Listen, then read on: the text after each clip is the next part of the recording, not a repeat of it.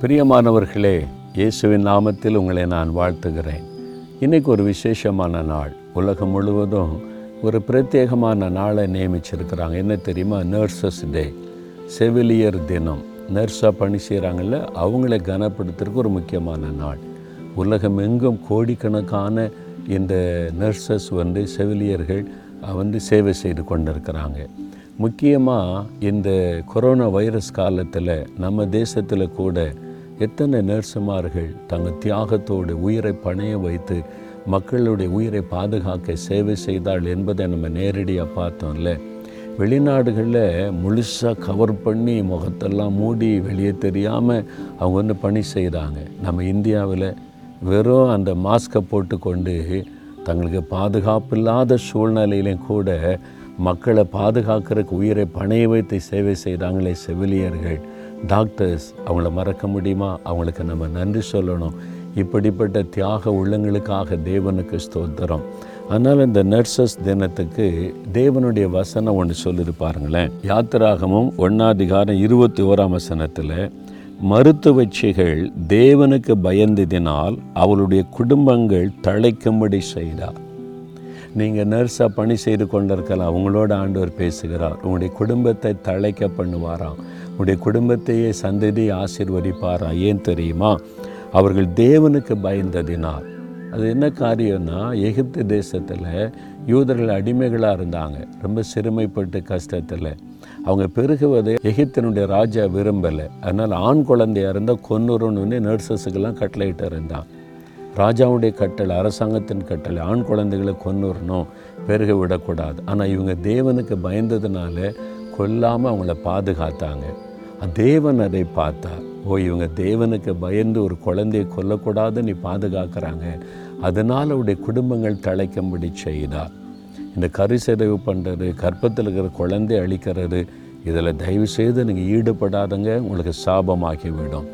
நீங்கள் அதில் ஈடுபடாமல் இருந்தீங்கன்னு வைங்களேன் உங்கள் குடும்பத்தை கத்தல் தழைக்க பண்ணுவார். நீங்கள் டாக்டராக இருக்கலாம் நர்ஸுமாக இருக்கலாம் இந்த கருசெதவு பண்ணி குழந்தையை அழிக்கிற காரியத்தை செய்தீங்கன்னா உங்களுடைய சந்ததிக்கே சாபமாயிரும். ஆனால் அதை செய்ய மாட்டேன்னு உறுதியாக இருங்களேன் உங்கள் குடும்பத்தை ஆண்டவர் தழைக்க பண்ணுவார். நீங்கள் ஆசிர்வாதமாக இருப்பீங்க. உங்கள் பிள்ளைகளின் பிள்ளைகள் அந்த ஆசிர்வாதத்தை நீங்கள் காண்பீங்க. இதெல்லாம் நீங்கள் மேலதிகாரிகள் மேலே உள்ளவங்க சொல்கிறாங்க ராஜா சொன்னதையே அவங்க மீறி நடந்தாங்க. ஞானமாக அவங்க காரியத்தை செய்கிறாங்க நீங்களும் தேவனுக்கு பயந்து உங்களுக்கு பேஷண்ட்ஸு வரக்கூடிய குழந்தைகளை பாதுகாக்கிறதுல கவனம் செலுத்துங்க. நீங்கள் ஆசீர்வதிக்கப்படுவீங்க. நீங்கள் ரொம்ப முக்கியமானவங்க. உயிரை பாதுகாக்கிறவர்கள். உங்களுடைய பணிகளை தேவன் பார்க்கிறார். நர்ஸ் சுமார் பன்னெண்டு மணி நேரம் வேலை செய்கிறாங்க ராத்திரி பகலாக விழித்திருந்து அவங்க சேவை செய்கிறாங்க ரொம்ப பாராட்டுகள். என்னுடைய தாயார் வியாதி படுக்கையில் மூணு மாதம் இருந்தபோது நர்ஸ் அவங்க வந்து கவனித்ததை நான் பார்த்து ரொம்ப ஆச்சரியப்பட்டேன் சந்தோஷப்பட்டேன். நேரில் அவங்களுடைய பணிகளை பார்த்தேன். எவ்வளோ தியாகத்தோடு பணி செய்கிறாங்க கத்தர் அவங்களை ஆசீர்வதிப்பார். நீங்கள் ஒரு செவிலியராக இருந்தால் விசேஷமாக கத்தர் ஆசீர்வதிப்பார் நம்ம எல்லாரும் சேர்ந்து இந்த நர்சஸ்மார்களுக்காக ஒரு ஜெபம் பண்ணலாமா இன்றைக்கு?